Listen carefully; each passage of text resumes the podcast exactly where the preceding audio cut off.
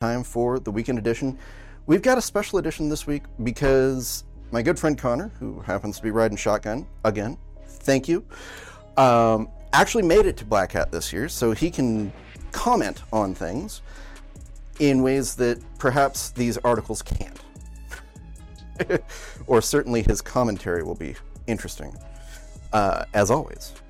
Um, so we're going to be talking about Black Hat and AI, which was a very hot topic at Black Hat, and um, Apple and their it was, like, it was the opening keynote and their roundabout way of dealing with the EU regulations that were passed recently. Um, Whoa, pause, pause. Y'all, it's not even roundabout. Okay, I'm gonna have a full rant here in a minute, but it's not even roundabout. This isn't roundabout. This is maliciously complying to the minimal possible way. Gonna get a full rant on that here in a second. Well, it'll be a little bit more than a second, but yes, we'll get there. Is the point. Anyway, all right, yeah. so Go we're going to start off Continue. by talking about Black Hat and AI and what some of these uh, luminaries, for lack of a better way to put it, um, had to say about it. So, yes, the Black Hat Brain Trust weighs in on generative AI. It was and the whole keynote of the opening day. Whether so, it's a boon you... or a or a drawback for cybersecurity specifically.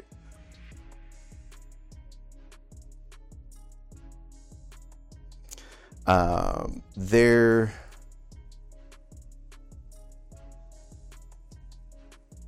they're questioning whether it will be a whether it will be a benefit in terms of for defenders because all of a sudden you have this extra tool that can be a force multiplier.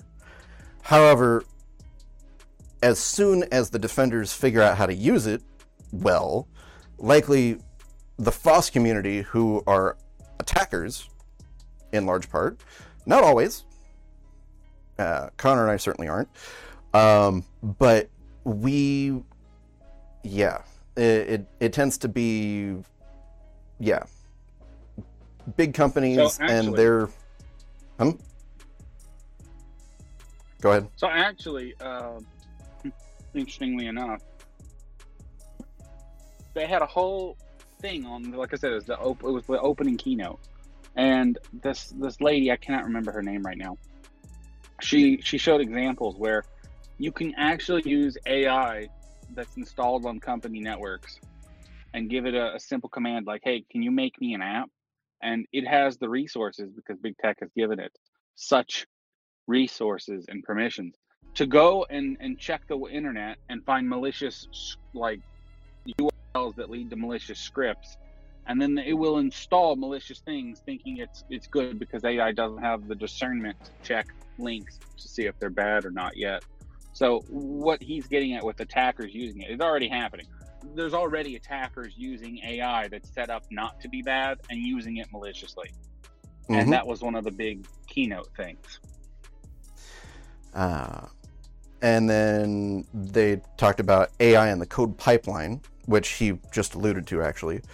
Um, whether it's going to be beneficial, whether it's not, it's a mixed bag, like most things are. Um, Yeah, and one of the one of the one of the leaders in this because this article is based on a a smaller gathering um, at Black Hat. Um, let's see. This was uh, Dr. Amit Elazari, who's uh, co-founder and CEO at Open Policy, and is a cybersecurity prof at UC Berkeley.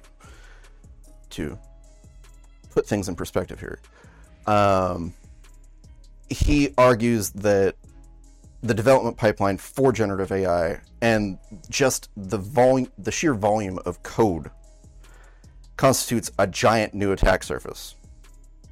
Yeah, sounds about right. Um, it's not going to be. It, it's an uphill battle, cybersecurity, and uh, yeah,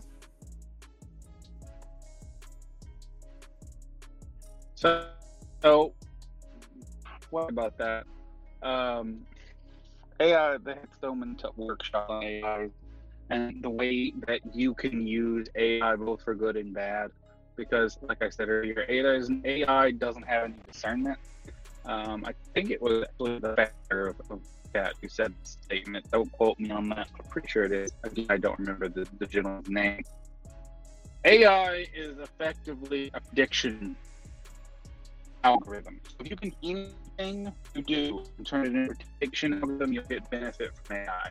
But the flip of that is if you can take any form of a and turn it into a prediction model, this is adding to the quote now. If you if you take any in prediction model, then you can AI for. So example of this predict probably actually deafening. So we're, we're, we're literally at the dawn of a type of attack. There's already companies spinning trying to use AI to do test. Um, this is this is the 24th first century, 21st event to the invention of the internet. But in this case, it's multi-input AI because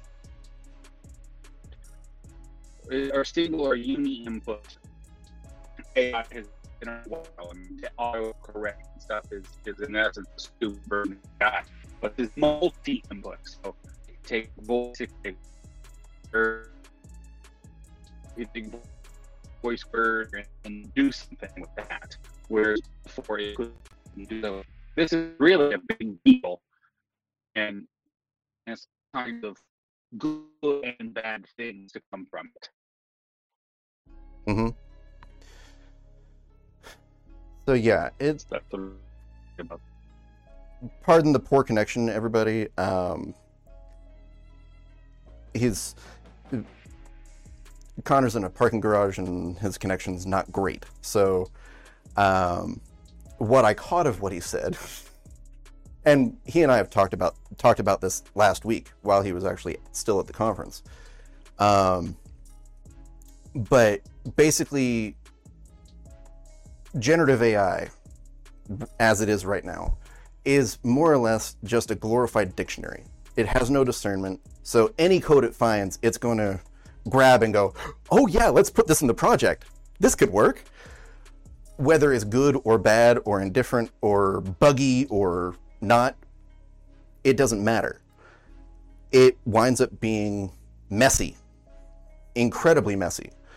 Um, and we have to be we have to be careful. And like like I've said whenever I've talked about AI in the last eight months, um, be careful with how you use it.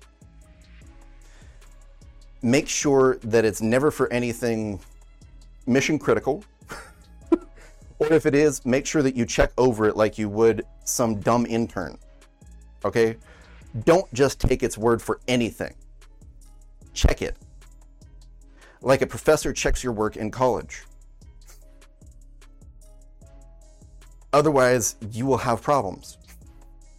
Um, and moving on in, in this particular in this particular story, um, they the panelists were ta- were going back and forth about how we could possibly use cybersecurity or use AI to secure against AI. um, and I I think that's part of where Connor was coming in with the sort of multi-source idea. Um, and it's messy as all get out. Um, and when you're basically running AI to combat AI, it's like the it's like the blind leading the blind. Because, like we just said, it has no discernment. It can't tell what's good, what's bad, what's ugly, and at least not until it gets trained more. And that training process can be kind of painful. Um, even when it gets trained more, even when it gets trained more, it's not discernment. That comes back to again, it's prediction. You just make its prediction better. It's still not discernment. mhm. Um, I can't remember who it was that said this. Doesn't really matter. Um, AI is not actually intelligence. Again, it's it's. I think AI term itself is, is is deceitful. It's not our intelligence. It's predictions, like like like Matt has said. It's it's literally super autocorrect, if you will for Mhm. text generation or task stuff. It's guessing what you, what you're trying to have it do, and, and it's it's not intelligence, not even close to intelligence.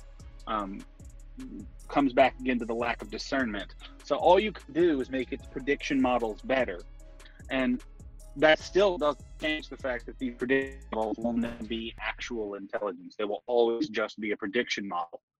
So that's that's the issue. The other problem, I think we're going to touch on this momentarily. The privacy around these prediction models and the data sets they use right now is abysmal or just not present, depending on the company and the use. Yeah, and yeah, it's it's a mess. It's a giant mess, you you guys. want to add to that? Um,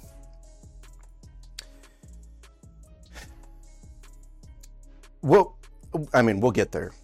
Um, let's stick with the story for the moment.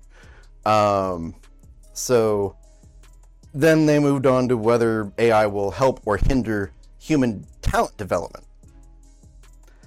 Um, I've kind of I've kind of touched on this in the past when I've talked about AI. Um, one of the one of the big scare tactics for like the open letter that was released in March that Elon signed and a bunch of and Sam Altman from OpenAI and a bunch of other like big name tech space kind of people. That was one of their fear tactics. That was one of their, oh no, AI is going to take over. We're not going to have any jobs left. Ah, the sky is falling. Eh. It comes back down to discernment.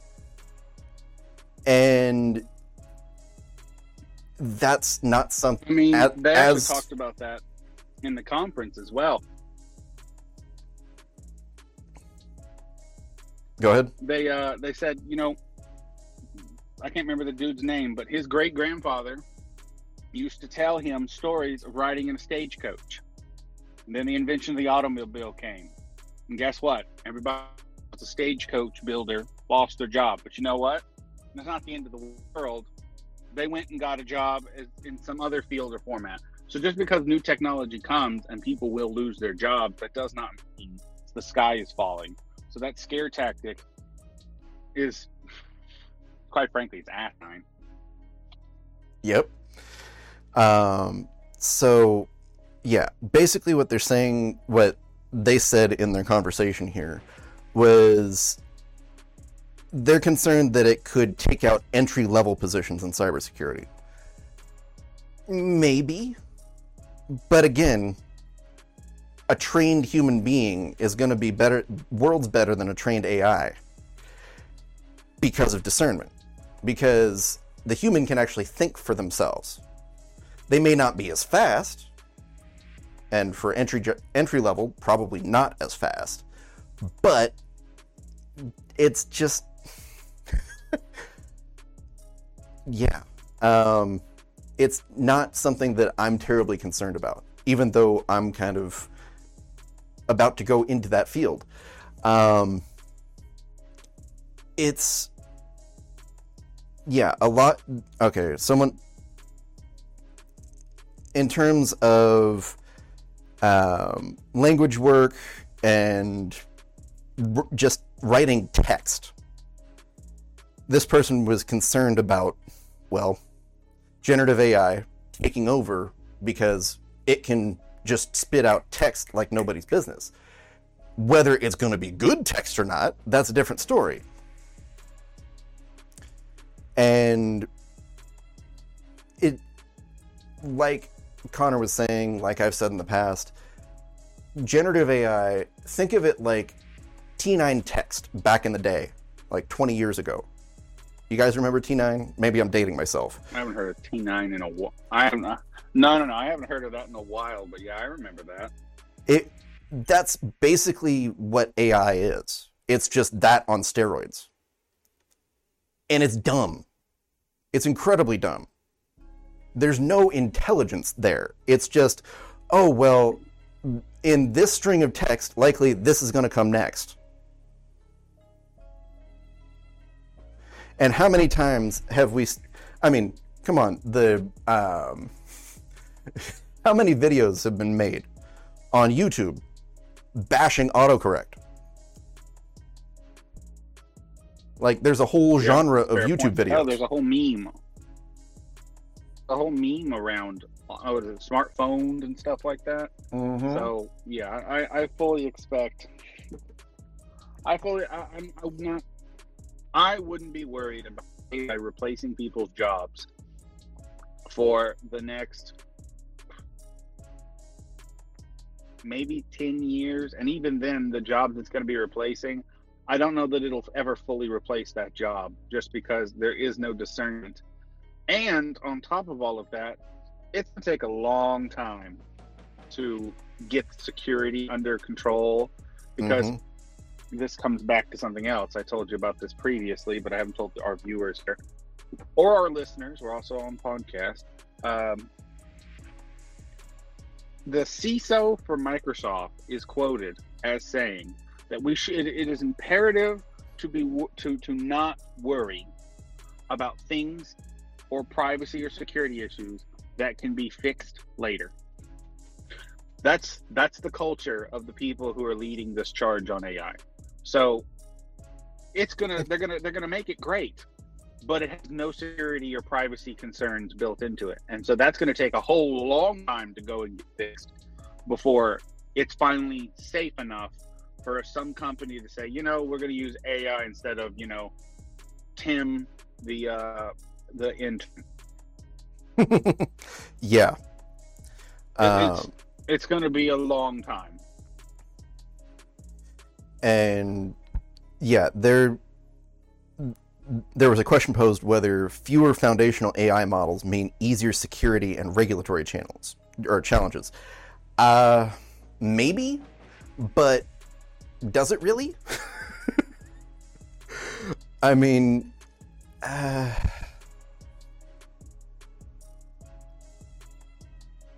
it's. I mean, this guy Coughlin is a is makes a good point. These foundational models are extremely expensive, like super cost prohibitive to develop. So only the big boys, you know, the Microsofts, the Googles, the Apples, the Baidu's of the world can do that, or Amazon for that matter. Like Amazon's AI, I mean, think about how good their predictions are about your shopping habits if you use Amazon. It's terrifying. Well, listen, th- their their AI model is so good at prediction that nine times out of ten, they already know what you're going to get before you know you're going to get it, and they probably already have it boxed waiting on a shipping label. I mean, they got in trouble for for the way that they made this AI so good, though. There was a story a while back hmm where if if you had one of those, you know, home listening devices, also known Alexa. as an Alexa. So, sorry if we In your uh, triggered your. Yeah, sorry about it. But if you have one of those home uh, wiretap devices in your house, and you were a, a woman, and it heard you say things in bed with your partner, stuff like, you know, don't pull out, no, you don't need a condom, anything like that, it would go ahead and start suggesting you baby and pregnancy testing stuff in in Amazon. And if it thought that whoever you were talking with, or it knows your time of month or something, it would even go so far as to start giving you uh, already have it pre-boxed up. Yeah, you're going to need Plan B, so we're going to go ahead and box that up for you. We're just going to wait for you to pay us so we can put the shipping label on it. And they they got sued for that. So for good reason. There's big money in this. Yeah, there's big money in this, but again, there's no privacy or security or even laws really on how they make these models and and what they do with this data. So Ethics? What's that? Back again. Yeah, it, it all comes back again to because there's no laws on what they do with this data, how they get it, etc. Actually, a lot of companies are putting laws that are rules in place that their employees are not to use AI while on the job or on company machines because again, everything you do, you always feed the data model, and they're exactly. worried that you're going to leak company secrets. So it'll Banks. be a long time before I ever seriously worry about AI replacing jobs. Right now, the security risk is just too big. It's insane. Because, I mean, not that just anybody can get into the models, but everybody everybody that uses ChatGPT, that uses Amazon, is feeding those models anytime you use it. And and it's and last week I covered a story about how they're um, rolling out a form like a formalized ChatGPT web crawler bot that you can tell to go screw itself, but um, you have to tell it to go screw itself. and yeah, uh, the fact that you that you need to opt out, that you need to change yeah. your robots.txt file on your website in order for it to not grab whatever your blog posts are or whatever images you've used on your site to feed its monster. Um, yeah, yikes. So yeah, and it was, God, that must have been three or four months ago. Uh, Zoom, Zoom updated their privacy policies, so that way. yeah, I talked about that last week. Um, yeah, it was basically they updated them back in March, and it took a few months for anybody to actually notice that they changed them because you know in order to use a piece of software whenever there's an like a policy update they make you you know click through in order to use the software again right? So everybody just does that except for security researchers right? And this guy decided to read through it and found these bits and pieces at the end of last month where basically they it looked like they were giving themselves permission to use video, audio, and chat information from all of their users, unless you opted out. So this, even if you opt out, unless you're on a business copy, if unless you're on a business copy of Zoom, and the business admin opts out for you, if you're just like a free person who pops into a meeting your stuff is not included in that opt out. You cannot opt out. Hmm. You would need a paid account to be able to opt out, and it only affects those who are covered under your paid account. All of the free users are required to allow it. It's Great. terms and conditions. Which is why I don't use Zoom anymore, guys. um, and neither should you unless you happen to be paying them. you know, there are other options. There's Jitsi. And even then, yeah, yeah, I was about to say, even then, even if you're paying them, you have to hope your your person who's the admin on that account has selected no.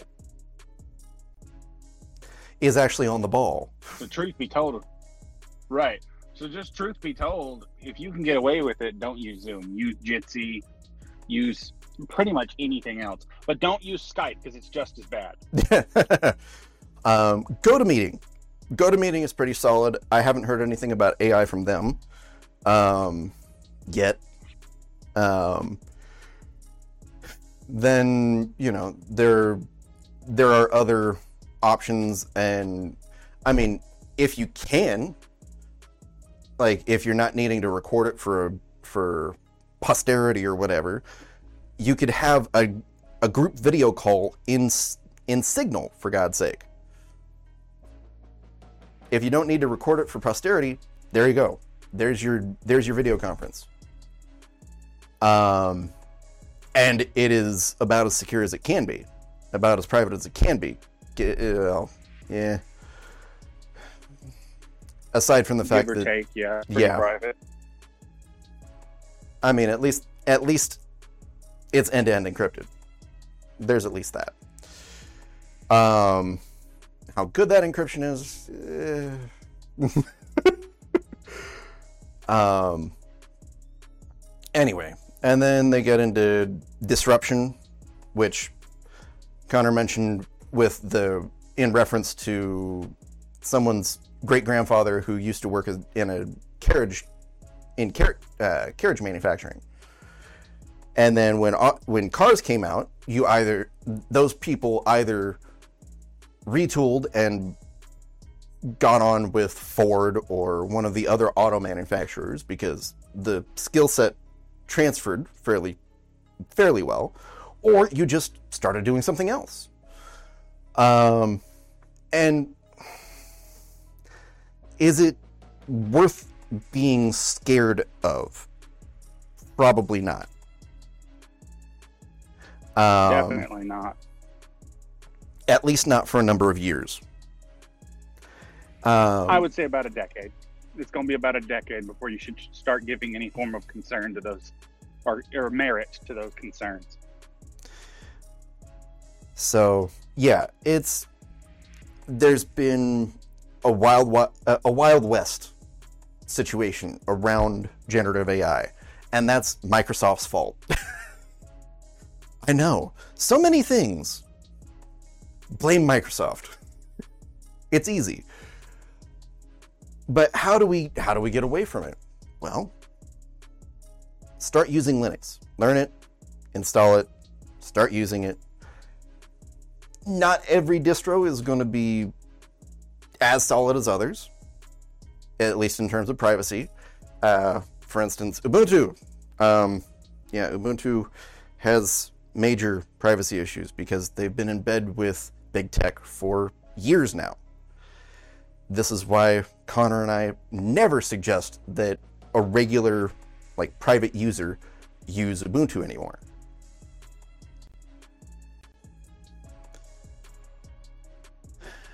Um, but I digress.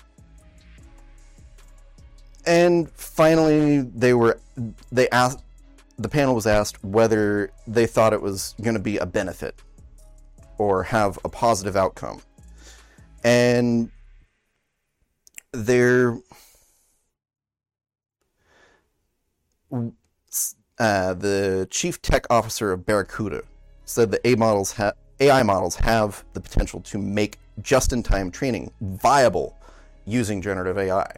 So you take the raw data from, you know, exploit news, from bug reports, from that sort of thing, and then you feed it into an AI model, which um, that's kind of terrifying to me. but you and then use that to maybe create a script that you then use to generate a a video. Is that necessarily a good idea? I don't know. I kind of feel like it's not. Um, because then you're likely using something like Bard or ChatGPT as your AI basis. And, well, you really want to give that much more data to Microsoft or Google? I don't. Not if I can help it. Um, okay, so moving on to the next story, uh, which is five cybersecurity insights you can't afford to miss. Yeah, kind of a clickbaity title. Uh, the first one is adversaries shifting to identity based attacks. So, um, they're finding that 80% of breaches have to do with comprom- compromised identities. So, whether that's through phishing or through some other attack vector, bad actors are getting a hold of identity data um, and using it to cause mischief, which they've been doing for a long time. But, yeah,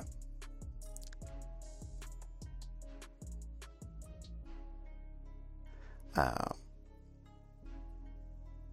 thoughts on that?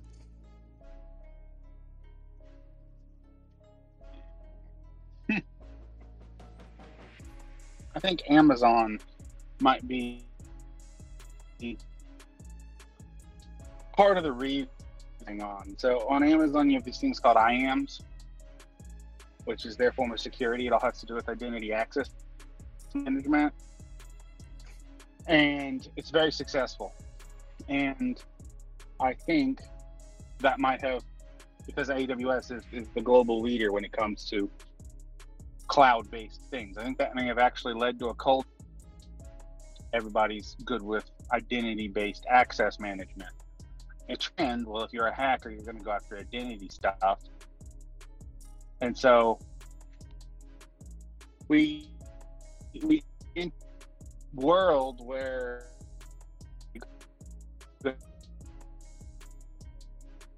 something that was supposed to be good for for the other type of have influence process behind new types of attacks.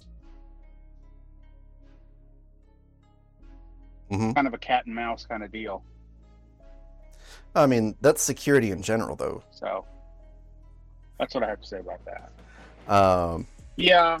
Um, the problem is, is with IAMs and with identity-based attacks, they can do a lot more than just get into your Amazon account or get into your AWS account. Um, depending on how your your PAMs are set up for on a Linux machine, they can have full system access on every device just because they got one IAM. mm-hmm. I mean, yeah, it's kind of a big deal. Yeah, it's happening. Um, and you just need to be aware of it. Um, and do stuff like go passwordless. That's a recommendation I have. Um, my company is in the process of going to that. And really, I think the focus for security people is to go zero trust. Now, for end users, the way zero trust is, is effectively you don't need a password for anything because you are the password. Um, but at the same time, you are the password. So you need to be mindful of who you share, not just your time, but I mean, you have to be mindful of what you do with yourself essentially. So Mm-hmm. that's that's a way I might mitigate that. Um, but yeah, we, I can ramble about zero trust for a while, but I don't think that's that's relevant to this story. Um, then they're talking about, well, we'll talk about this more in depth later, but uh, the US government's pushing for AI self regulation. Why does Yeah. that seem like trying to ask the fox to guard the henhouse? It's because that's exactly what it is. Um, while at while at Black Hat, they did a first time thing for Black Hat. They had somebody from DARPA come down and speak to the hackers and be like, "Hi, hacker, we want you to help us regulate you." Uh, yeah, it I it's funny. flabbergasted for a solid 15 minutes. I was like, "Are, are you are y'all serious right now? This is is it April? What the? Talk about some clown world politics. Who? Uh, uh, the other thing is, is they're black hat hackers. Okay, the black hat hackers aren't going to listen to the rules anyway. They generally don't have much respect for rules. So really, what you're asking is, hey hackers, how can we set up the environment so that way only you have the competitive edge and all industry is, is just chained to these rules you guys are going to disregard but they have to follow it's like, uh, oh, it's like gun regulation. yeah We're going to take guns away from the law abiding citizens uh, because guns are bad. right Guns hurt people. Wait a minute. We didn't think through this very well. no it, it totally doesn't make sense um, now if they had done if they had done this differently i could understand the approach if they could say um, you know hey white hat hackers or or just security professionals who come to black hat we would love your input on how we can regulate the privacy and security of these data models. That would have made sense. But they specifically called out the black hat hackers.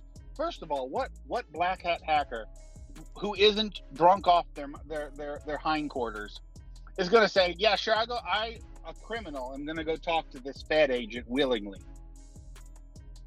Oh boy, that sounds great. Yeah.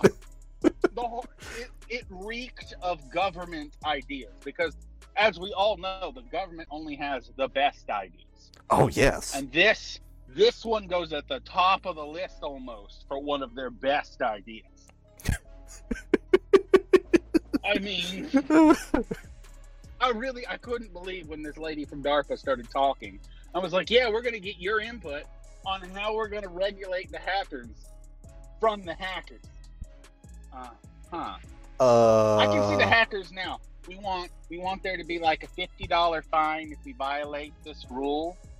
Um, maybe actually make it fifty cents. I think fifty dollars is too severe. And uh, they're going to get a laundry list of crap.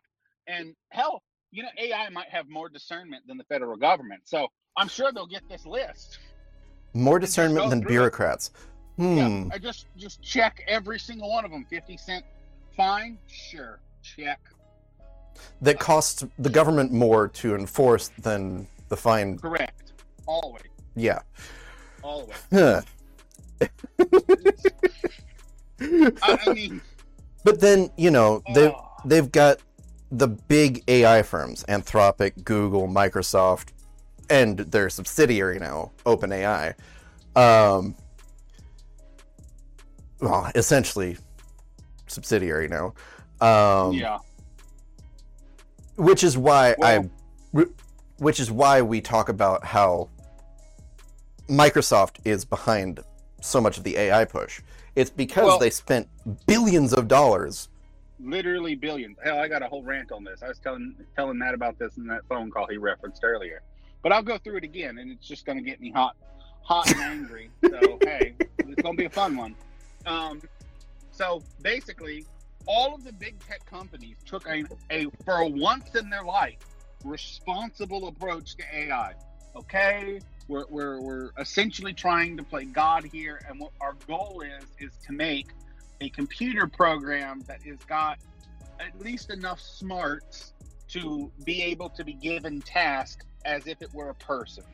And we're going to give it all of the permissions and all of the uh, stuff necessary to accomplish these tasks, which could potentially be detrimental to us as a company. So we're going to put it in a sandbox and go as slow and as secure and private as possible because we really don't want this to go bad. We are playing with fire here. And Microsoft was like, hey, we want to get into AI. What's that open AI company? Oh, yeah, sure, we can buy that. They sent them a couple billion dollars. And OpenAI was like, oh, wow, that's that's a lot of money. What, That's what can great. we do for you? And they were like, oh, well, we would really like you to do this, that, and the other. And at some point, Microsoft was like, oh, yeah, this is this is really good. Okay, we're going to release this to the public. What? Yeah, we're going to release this to the public. And uh, I just want you to go as fast as possible to make this better because we want to dominate AI. Okay, but it's not ready. Well, you didn't, you know what was ready was my check. When you cashed it, AI, so I don't care. It is it is imperative to not worry about security and privacy right now. We can fix that later. We need to go as fast we as want as, as I mean, as possible. fast as possible. Here's another ten billion dollars. Now make it go faster. And they just did it. They just pushed. And then once they did that, well, now all the big tech companies have to race to market. So all of there, we're going to go slow and careful and private. All of that went out the window. Now everyone's just full speed ahead. Fire the the security team. Doesn't matter. Just make it and make it now. And that's what happened. We have the wild west of AI because Microsoft spent money and whoever was in charge of this didn't care about security and privacy. Mm-hmm. And yeah, that's why we have OpenAI. That's why we have ChatGPT as it is. That's why we have Bing AI, which is ChatGPT, by the way, in case you guys didn't realize. Um, and that's why Google got pushed to release Bard early. And Bard Which, is a steaming told- pile of crap. Yeah, I was just about to say I played with Bard a little while ago. They they probably should have stuck with the safe and secure and private one because that retard they let out of the closet is yeah. Put him back in the closet. He's not ready for the sunlight yet. uh, no. Um, ask it ask it for something simple like how to bake a cake and uh, it'll start getting into stuff like well you're going to need a full mill because you're going to have to take wheat and grind that into flour. What? I want a cake recipe. Yeah you're going to need flour which means like I have make flour. what? I my someone where is his handler? Where is Did- your helmet? I mean i can't even Did, did someone let the resident out of the out of the White House? Yeah, for real. Biden, is that you? Are you behind the keyboard? Look at you, uh, cutie. it's like there was a Time for nap time again. Obama said so. You have to go to nap time. I can't even. I, I have I have an ice cream cone for you. Yeah, I got an ice cream cone and a toddler to sniff if you're in your bedroom. If you go, go on. oh god, Can't even. And uh, it's like there was a, a Babylon Bee video. You remember that video? No, I don't know. They were uh, they were talking about it, it was all about these AI these so-called artificial intelligences, right? And the, in the video, it was basically just this poor uh, this poor nerd in a closet answering all these questions as po- as quickly as they possibly can. Yeah, which is sadly probably too close to the truth. probably. I mean, the thing is, is this Google Bard is literally so bad that I'm wor- I was worried after the first time I asked it to. How, how, I would like to make a cake from scratch. I was worried it was going to start spitting out code to set up, you know, some robot to make cake from scratch, literally using the scratch coding language. I was like, Uh, no, no, no, that's No. not what I asked for. that's not. That's not it. That's not the one.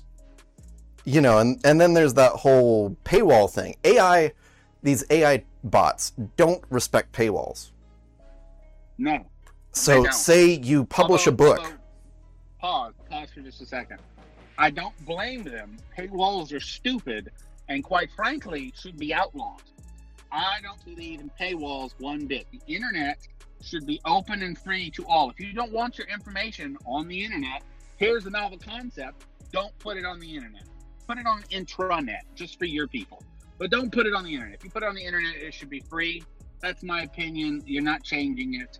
This isn't David Crowder. There is no change in my mind on this. Steven. Steven Crowder, that's his name. Um, yeah, I I mean, can't blame him. for for me as something of a eh, as a content guy, all right. My concern is like there was a a story I covered a few weeks ago about Sarah Silverman and a few others who are suing Yes. these AI companies because the the AI models literally took their books and you can have it write as though it were them and it's almost verbatim from their books. Yep. That is a that's a valid reason for a paywall. Like I had intellectual property matters. So don't put the whole book online. Offer an option to have it delivered, but don't have a have a digital copy available online. But ebooks are so great. Okay, so send a send a USB in the mail and install it that way. I don't care if you put it on the internet; it should be free. I- I'm communistic when it comes to this particular aspect. When it comes to information, information should be freely shared. Period. Okay. Point three from this article. Brace yourselves for the future. Okay. Um, in I'm terms of generative AI. Um, No, I can unbuckle. uh, were you at, were you at this one uh, when Markstedter spoke Uh, I don't think from so. his area? Maybe I don't know. You'd have to read me some of the points. Okay, so she argued that with businesses growing, growing interest in integrating generative AI in their workflows, uh, will quickly shift from using external AI powered chatbots to developing multi, multimodal autonomous agents. Yeah, I was at that one. Yeah, I thought so. Um, so this is where we go from the village idiot, which is current generative AI, okay, to multiple village idiots in a I was just quorum. say. Now we have a whole gaggle of village idiots. Well, it's it's government. Yeah, Like the um yeah. flash mob, edition. So we need to we need to be careful with this because once these things actually get to the point where they're moderately intelligent, like this is the- they're not even room temp at this point in terms of IQ. These are barely functional, super autistic type. Okay, Yeah, I was about to say. I think I think we're more. They're they're not stupid in the sense of stupidity. They have a crazy high IQ. They just don't know how to how to do anything with it. It's like like having a, a toddler with the IQ of like Edison. Well, Hmm. no, I don't like Edison. Tesla. Yeah, Tesla. I like Tesla. I mean that. Not the car company. n- Oh no, Dude. like The dude. Nikola I like Tesla. the dude, the dude who who was. I wish, quite frankly, if they had time machines, I'd go back and beat the living hell out of some people who who who abused Tesla because literally all he wanted to do was make humanity better, and all they ever did was punish him for it. But hey, hmm such is life when you deal with the global cabal, right? Yep. Because if they can't make money off it, they don't want it, and they don't want anybody Nope. else to have it. No, can't have free energy. That's that's a no no. Oh no! And anybody who No, develops no. something that could lead to it, well, they're going to be in a box soon. yeah, Um. Anyway, but yeah, so I think that s- satisfies talking about that one. Um, understanding adversaries. Um, MITRE, which is a nonprofit. attack framework. Mm-hmm. Which, Very familiar with it. uh quite frankly, I know it's like really popular right now, and everybody's all all about MITRE. Let me be honest with you, I don't like it. It's like security network or, or cybersecurity community notes, if you will. If you go to Twitter, Elon can call it X all he wants, but it, it's, It's Twitter. Okay, change the URL and then I'll change my name for it, but it's not. It's still Twitter.com. So shush. Anywho, uh, it's like community notes on Twitter. Okay, but cybersecurity. So Or perfect example. Yeah, you do something and then you'll get, you know, this has got a MITRE score of blah blah blah blah blah, and here's the reasons why, and it's community notes. Is what it is, and I generally don't like that. Um, namely, because all you need is one village idiot or an AI in this case to look at these community notes and go, yeah, okay, we're going to do all of that, and then go do all of that, and in the process break all the functionality that your business relies on. So, effectively, all the all that MITRE does, at least for me, from my standpoint, is tell me things that I already know I need to fix, but I'm not currently able to fix. It's like telling a kid that's about to go do his chore of doing the dishes, hey, go do the dishes. Now he doesn't want to do the dishes. He was Mhm. going to go do the dishes, but now you've told him to go do the dishes. Now he does. Now he really doesn't want to do it. Or Same- go same vacuum the carpet. Yeah. it, it, we go through this almost every day with our six-year-old. Uh, exactly.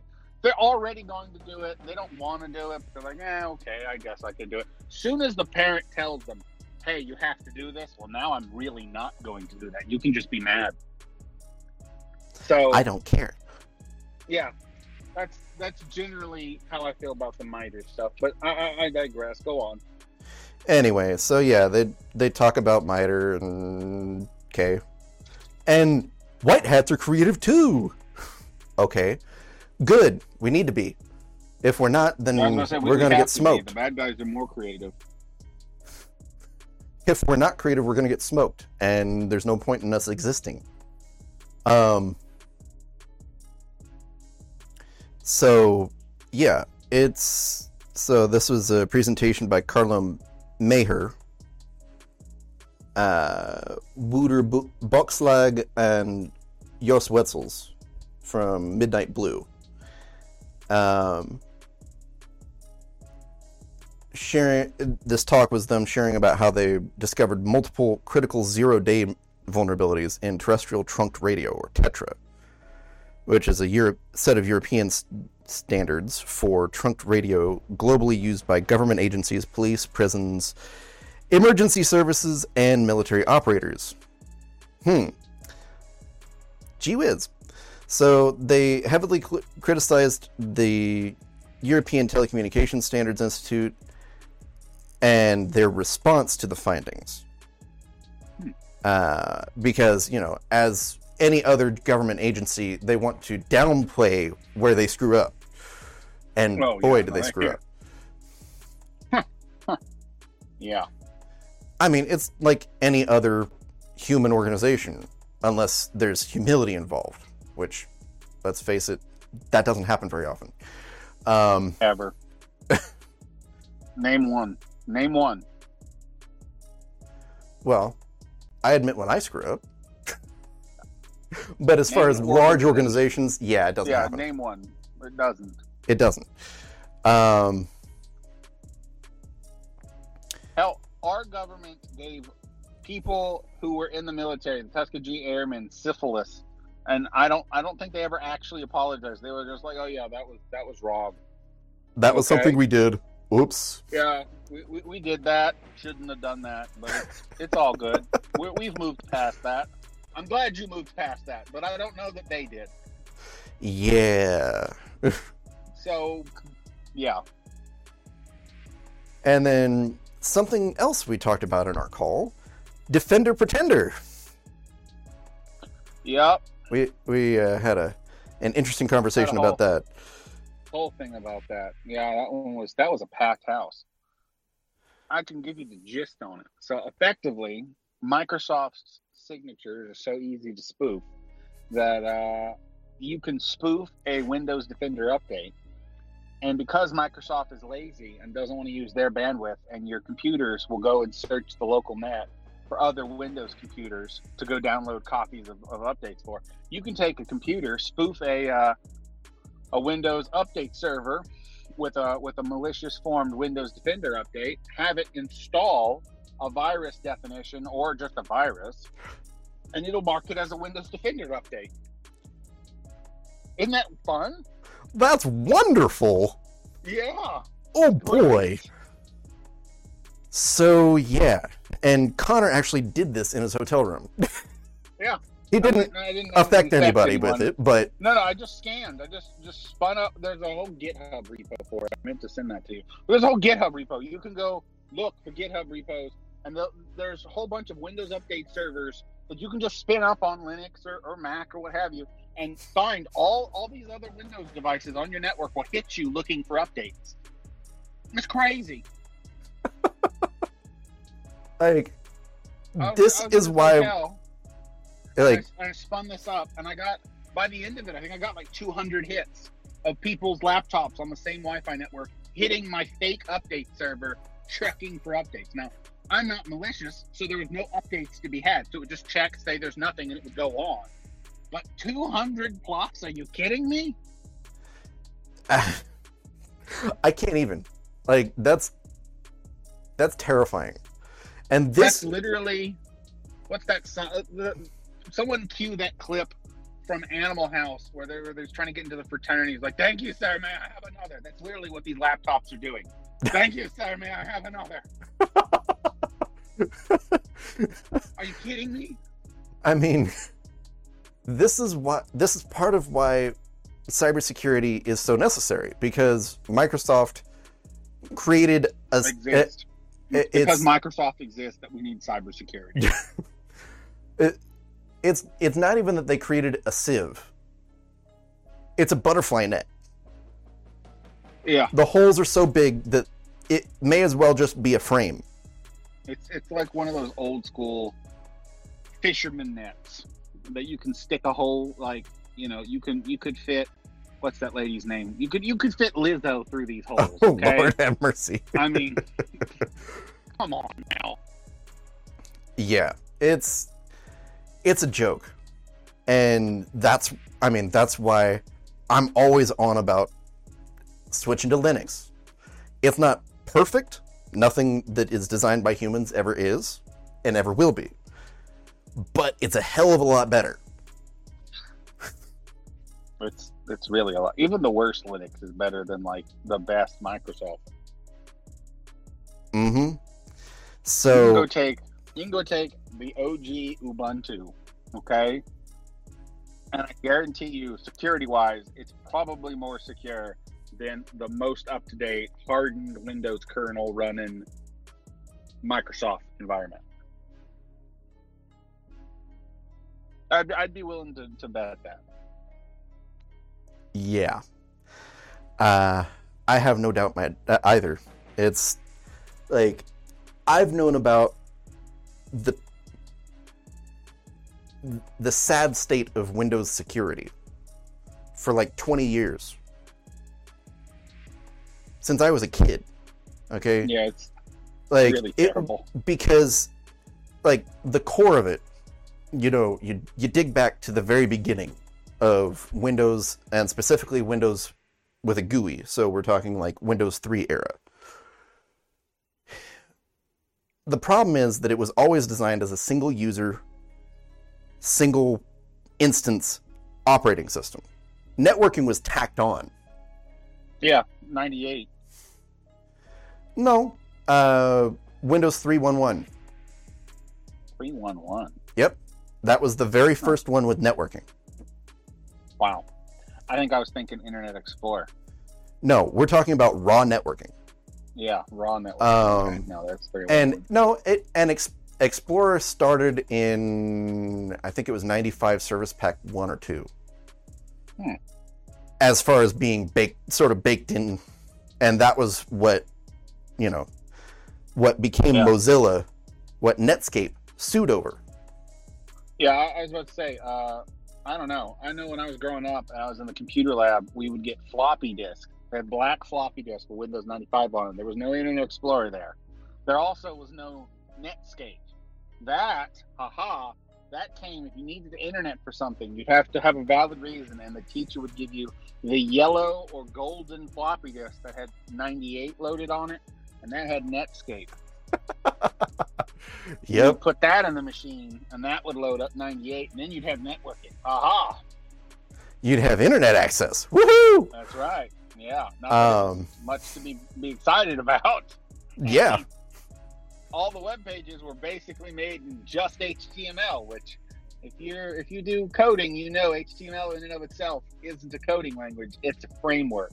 So if you can do a whole website in it, that's that's something. It's it, okay. Let's let's define what HTML is, right? Hypertext markup language. Right. That's what it is. So, yeah, it's just meant to notate things. It's not a development language. Anyway, No. we digress. So, point being that Windows security.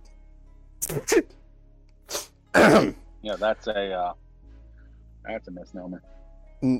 it doesn't exist. Um, right. So, as much as they try to tack on all this extra stuff, and with Windows, there's there's still vestigial code from the 1980s in Windows. And there always will be because they don't have the uh, people to edit that. There, there's hell. We found that out in COVID that a lot of uh, mainline systems are so run, are so old they're written in Pascal or COBOL Oh or Lord. Basic.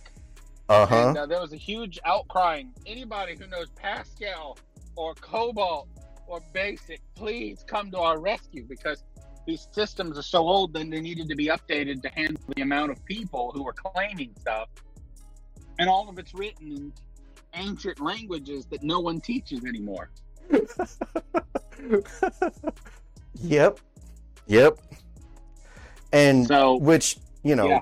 which bleeds into us not having skilled enough people to staff the TSMC fab in Arizona.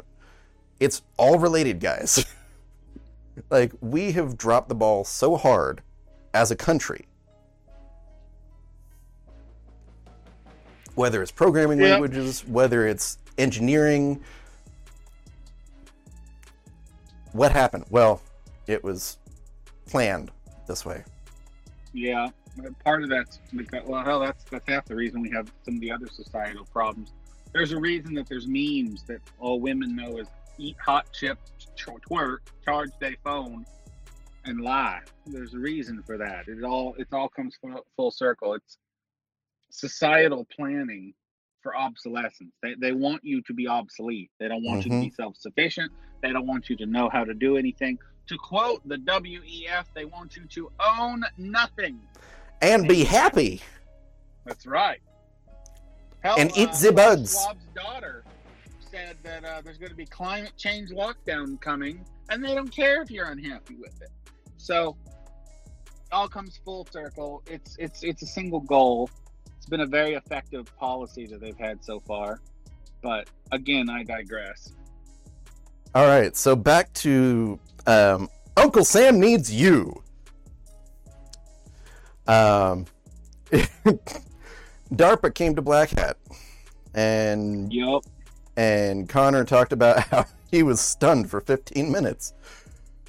Um, yeah, this was the very first time that somebody, some head from DARPA showed up at Black Hat a after what 30 years of Black Hat.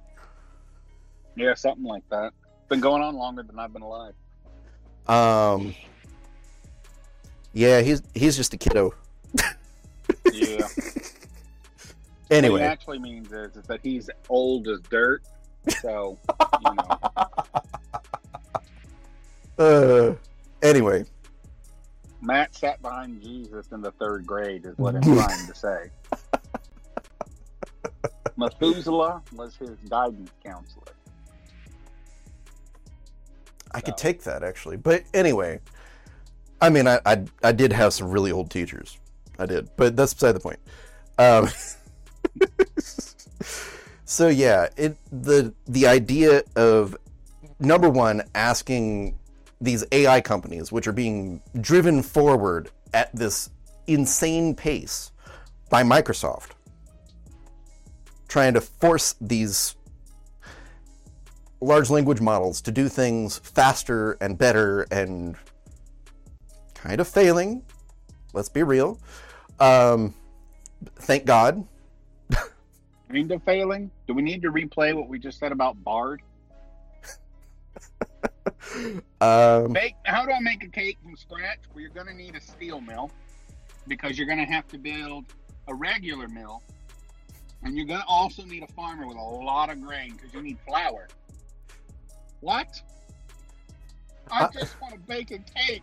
Yes, I, I would estimate it's going to take you uh, construction. It's going to cost you a couple hundred thousand. and You'll probably not be ready to make this cake for at least 20 years. So, how bad do you want this cake? You know, it might be cheaper to just go buy one at Walmart. Thank you, Bard. Very useful. Appreciate it. oh boy. So yeah, the and then they're asking these companies to provide framework for regulation for themselves. But then again, the government itself is so far out of touch. Number one, that they would think that this was a good idea to begin with. Like, really? Uh, foxes and hen houses. We said this earlier. that Um, idea went to the top of the pile. I mean, like, top of the pile. But then we have to remember that m- many senators are septuagenarians and octogenarians. They're beyond retirement age, guys. Not mm. that I have any issue with elder pe- elderly people. I do. I was I love elderly people, but they shouldn't be leading anything. They should be leading the charge at church or I don't know, at the at the cafeteria to go get tapioca pudding or whatnot, but not the country. Because when they make a mistake, they're gonna die. They don't have to reap the consequences. We did. we do. So, yeah, just saying. I'm, I'm also just going to say that if you go look at the founding fathers, go find me a founding father who started this whole country uh, and was even half of one of these senators' age. You can't because they weren't. They were all in their 30s and 40s. And some of them younger. Alexander Hamilton was barely 20. Uh-huh. So, Um, hell, hell, these, these these people. The other thing is, these people. I think they know that they're incompetent. Hell, Dianne Feinstein knows. Oh, God, don't- enough don't don't get me started on sign Feinstein. over power of attorney, but still run, still be in government. How is that even legal? I'm not competent enough to make decisions for myself, but I am confident enough to make decisions for y'all. What? and it's not even so much that I don't think she's even aware, to be honest. This is elder abuse. Just just like it is with depends, okay? It's the same thing because there are very powerful people who still are at least in some possession of their faculties. Though it's questionable exactly how much possession. Um, but more so than she or say Fetterneck. Um, or some of these other Fetterneck's clone, because that ain't Fetterneck. no. that Um, dude's got a whole different face. That ain't him. yeah. Anyway, so there's a whole like Game of Thrones situation going on with the whole Feinstein situation. More like Hunger Games. I don't want to. I don't want to. I don't want to get into all that. That's not the point of the show. Um, no. Anyway, so DARPA shows up at Black Hat and DEF CON, which I mean, the entire premise is that these are Black Hat hackers coming together along with security professionals who are considered white hat. You know, Although I'm gonna be honest with you, it was pretty tame. I don't know that a lot of black hat hackers still go to black hat. it it, it seems like it would be um, an easy way to round them up. Yeah, Like, yeah. I don't know that they go to black hat anymore. I think a lot of them don't. I think it's just security personnel and uh, Fed, and actually the Fed are the scariest ones of the whole group. But that's for a whole nother reason. You know. Luckily, I don't have any dogs for them to shoot, so um, you know. Anyway, so yeah, they have this this new program uh, called AIXCC, which we referenced earlier, that will basically pay. It, it's funded to a total of twenty million dollars to be paid out over the next few years. Hey, I wonder if we uh, ask very nice, maybe the people of Hawaii will submit some stuff and then they'll actually get some aid. Huh. Maybe. May or you know what it is? They should just change their flag to be blue and yellow, and then maybe the resident will mistake them and send the money there. Maybe so. You know, half blue, half yellow. strategy. Um, Hey, Babylon Bee, I just wrote you a story. for real. Um, so yeah, it, we talked about this earlier. It's it seems kind of dumb. Um, Okay. foxes and hen houses, that sort of thing. To Hey, ask, Thief. to I, ask- I would like to keep you out of my jewelry store. Can you tell me how to keep you out of the jewelry store? Yeah, hide the key under the mat. Um, make sure all of your windows are not bulletproof, and you should only Not have shatter one resistant? security guard. Yeah, not shatter resistant. You should only have one security guard, and And uh, make sure he's asleep. yeah, he, go ahead and put him to sleep, and you don't need cameras. That's just a waste of money. Um, yeah, I think that'll do it. That'll keep me out. Oh, okay, okay. And they go do all this stuff, and I can't wait for them to be shocked when all of my diamonds were stolen. But I asked how to keep them out. Stupidest idea. I can't even. uh, it, yeah, Your your your stolen money called taxes is paying for this. So that some idiot in a think tank in DC can come up with the ideas like, hey, let's go ask the diamond thieves how to keep the diamond thieves out. Well, I mean that that was the whole premise of having former hackers do security, wasn't it? Yeah. You know, people like um, uh, Mitnick, Kevin Mitnick, who was well known 30 years ago as one, like, easily one of the most high-profile hackers in the history of hacking. Um, was one of the fathers of a social engineering based attack, like phishing, for instance. Um, so he knew how to help people defend against those sorts of things. Now we have this concept called digital hygiene, where, say, you're working in a major corporation or even a small business, you have an IT department, okay? And then you get this random email asking for, say, your MS365 login.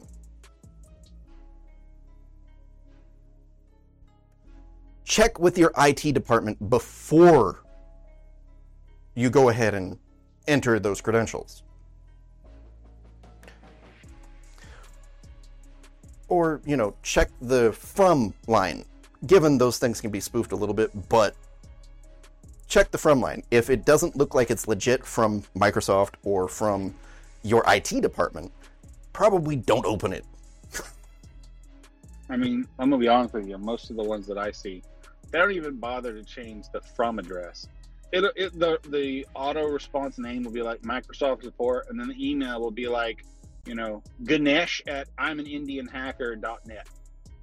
I mean, the whole Huh? uh, the Microsoft logo colors will be out of order. Um, Or it'll be an old logo. yeah, old logo, something of that nature. Uh, the English is is not correct. The spelling's wrong. Font size is weird. Capitalization's off. You know, Yeah, pro- just problem is- simple stuff, yeah. relatively speaking. And then you get the targeted phishing, which is well, then that's when it, it actually gets good. But for this broad net stuff, we're talking about your lowest common denominator scammer. Okay, lowest common denominator scammer. Um, not even a room temp IQ kind of dude or girl. They scam too, but most of the time it's dudes. hmm Uh, yeah. Anyway, so yeah, it this on on one hand it sounds like a decent idea. On the other, it's like you realize who you're dealing with, right? Government. Yeah. No, they don't realize anything. They're too busy keeping Joe in his playpen. so yeah, it's this seems like a really bad idea. Bottom line. And now we get into something that will get Connor really fired up because he was really fired up over it this morning. iOS 17 and side loading. Okay, so uh, I, you don't even have to read the damn article. I'll tell you about it. Okay, so a while back, EU passed something called the Digital Marketplace Act of the DMA, which basically required big tech and any type of tech firm who wants to do business in the EU, they have to allow third-party marketplace apps on your their platforms. You cannot have a monopoly over applications on your platform. Now, Android, this is no problem. You've been able to sideload since it was founded, basically. Yep. You can just do it. okay? There's no geo restrictions, nothing. It's just you want an app, you can put it on the, on Android. It may be chock full of malware, but right, you can do right. it. You, but you can do it. And, uh, iOS has not been the case. Okay, it just hasn't. Um, and this was telling them you guys have to allow this. And Apple has always said that if we do this, then we're going to open our platform up to privacy issues, which we're we're going to pause on that statement alone for just a second. Privacy issues. The whole operating system is a privacy issue. Um, so that's a moot point. There's there's not really much privacy on on any modern day stock phone anyway. So that's a moot point, Apple. So, but security wise, just a second. So the the metaphor that I've used in the past for Apple is that they jealously guard everything but your back door. The back of the house may not may as well not exist because they're going to go raid your fridge constantly. You agreed to it. Nobody else can have access, but they can any old time. Okay, go ahead. That's pretty accurate, actually.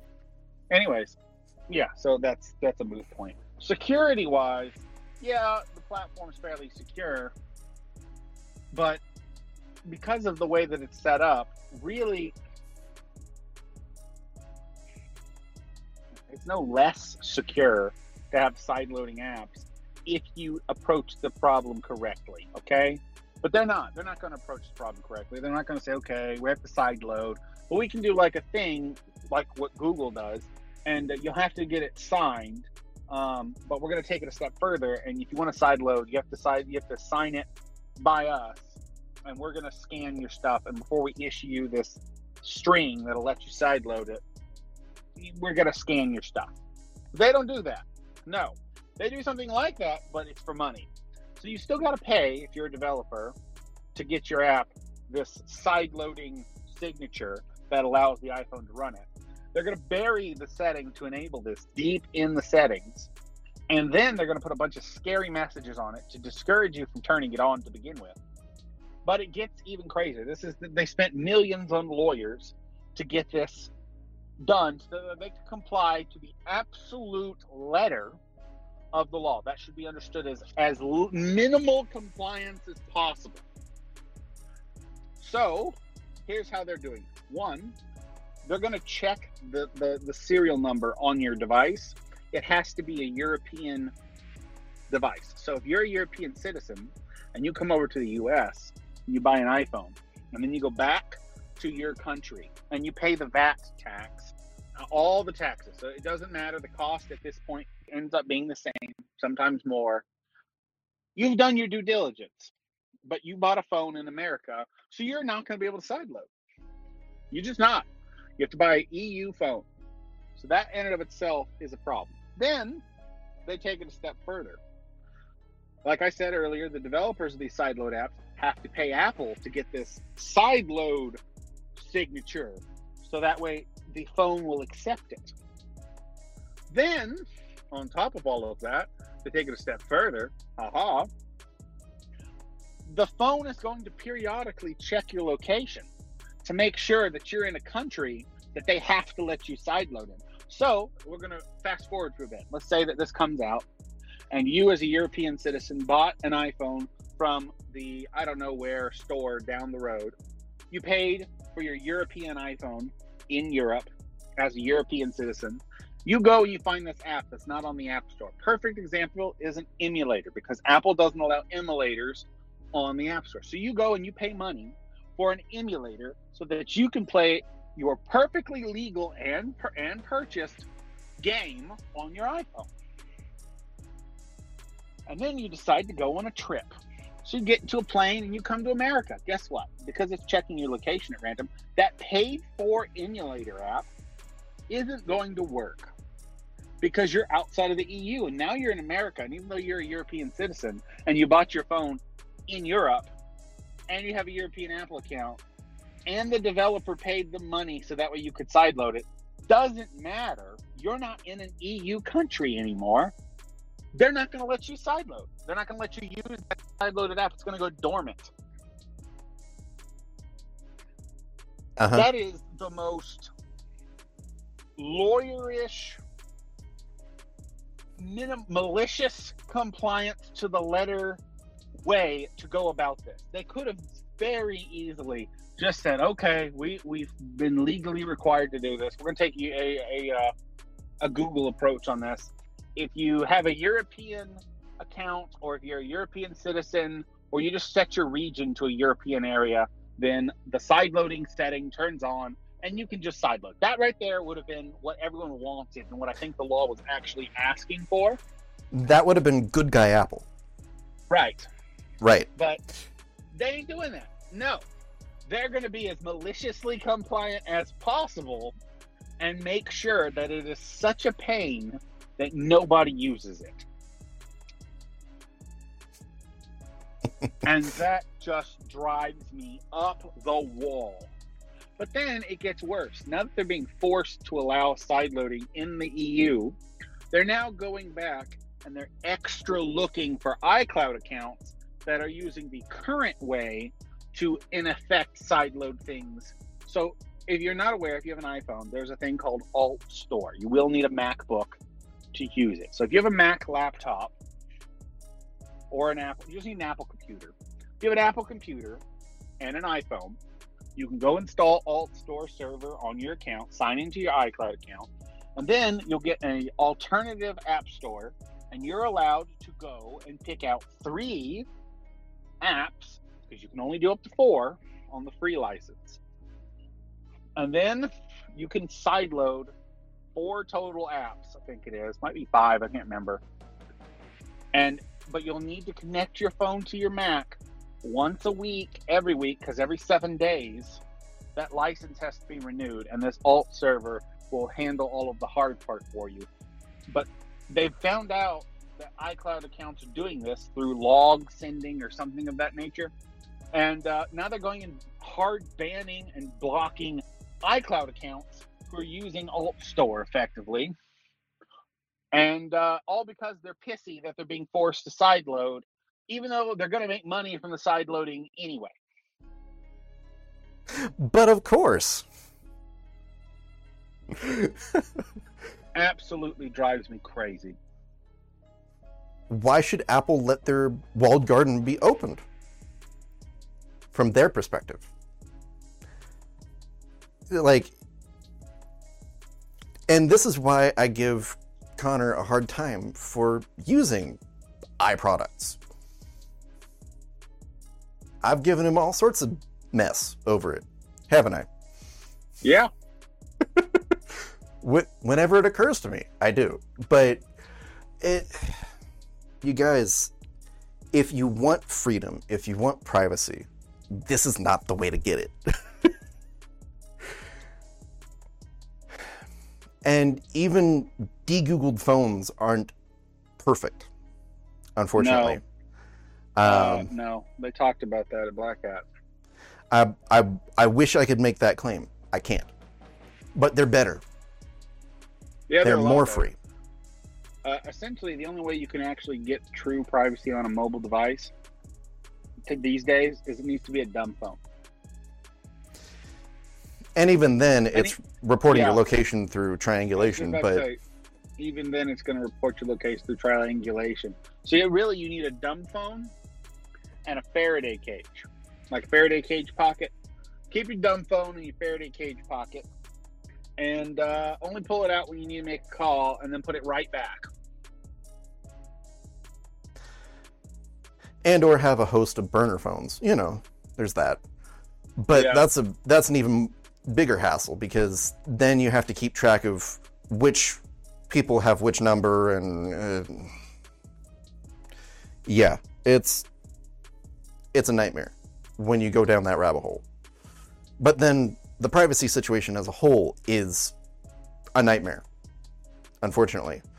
And we've we as consumers have allowed it to become that way because we've allowed the Microsofts, the Googles, the Apples of the world to dictate to us this is how it's going to be. And we go, okay, well, this is cool. This is convenient. Uh, I have this cool app, and uh, it tells me where I am, or or where my uh, other Apple products are. Yep, that it does. h- Yeah, how's it's, it do that again? Hell, I, I just I have an iPhone, okay, and I want I want to I want to explain something that I don't think a lot of people get, especially if you're an Android person. I was an Android person for 13 years. Um, Almost half his life. iOS um, has this thing, right? So if you go into the quick settings and you toggle Wi-Fi off, it's not actually off. In fact, you're not allowed to turn the Wi-Fi off from quick settings. You can tell it not to connect to a network, but the Wi-Fi is still on and still scanning, uh, and it'll turn itself back on. Yep. It'll tell you it's going to turn itself back on. It'll even give you a thing Wi-Fi disabled until. If you toggle Bluetooth, it'll do the same thing. Uh, and this is because on the quick settings, you're not allowed to turn those those features off on iOS. And uh, no one made a fuss when Apple did that. So they just did that. And that's how, for the longest time, we had people getting, you know, a whole bunch of viruses and stuff airdropped to them because airdrop up until recently the default was airdrop was available to everyone. So you could if you had an ios device scan for the airdrops and you'd see 400 some odd airdrop connections and you could airdrop to every single one of them something malicious and the phones would just happily take it kind of like the windows servers. The difference here is is apple was at least smart enough to know oh yeah that's probably a bad idea. So in the updates they made it to where now it's just contacts. That's the default. You can airdrop to contacts but Which is a mixed Still. bag, too. but still, because they have the contract ta- tracing and all the other crap, you still can't fully turn off your Wi-Fi or your Bluetooth from quick settings. You have to go into the settings and flip the switch for it to actually turn off. And even then, the Wi-Fi scanning and the Bluetooth scanning are still taking place. You cannot turn that that off. It's not not a thing. Isn't that just great? Yeah. Um, the closest you can come to turning those off fully is turn the phone all the way off. And even then, because of the, the way that Apple security works, the phone is still sending emergency pings out. It's never completely off. So, off. unless the battery is dead and the phone is off, yeah. It's going to be reporting on you. So, yeah. Androids Yeah. do similar things, but it's easier to turn it off. And even when you turn it off, it's not really off. Yeah. And, you know, that's where there needs to be a whole lot more funding and development done for Linux Mobile. Because it ain't ready. Not by a long shot. Nah. Um, And, the thing is, is it had a it had a chance of getting ready, and then conveniently, everyone decided we're going to go VoLTE as a requirement. And we're not gonna we're not gonna make the manufacturers give out the blob so that way you can get VoLTE working on open source things. Uh-huh. Yeah. So yeah it's it's a hot mess. And like the best we can do in terms of a smartphone right now is ironically a pixel with GrapheneOS i happen to sell them but that's beside the point. The the bottom line here guys is i want to see as many of us move away from these abusive megalomaniacal uh let's see what other negative term I can use. Uh, psychopathic, sociopathic. There we go. Um, mega corporations who see you as a data producer, which they can farm and then sell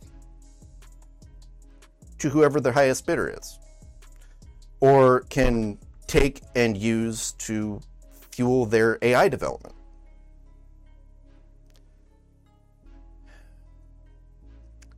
Yeah, I really want to know how long it's going to be until uh, Apple decides that the terms and conditions for using FaceTime are the same of, of Zoom. How long? That's a good question.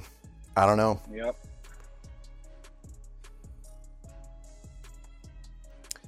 Yeah.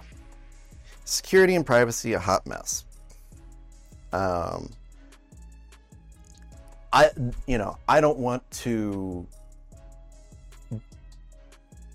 depress anybody. That's not my desire. I also am not one who's into fear.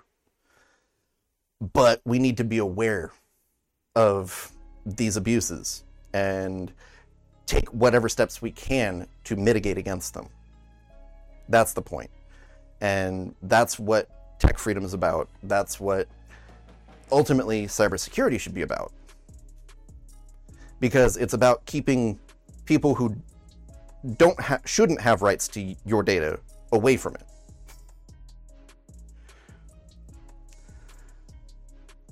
Unfortunately, big tech thinks that it has the right, and through the end user license agreements that we've all signed in order to start using those platforms and tools, um,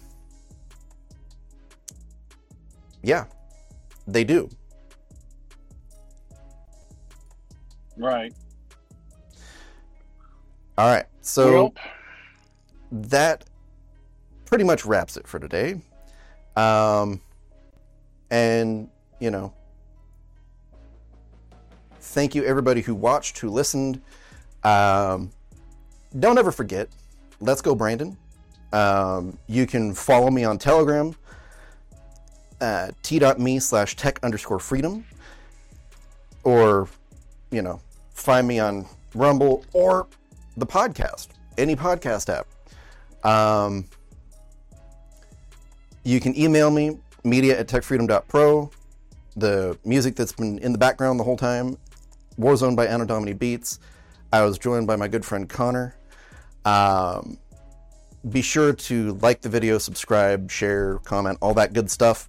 And I will see you guys next round.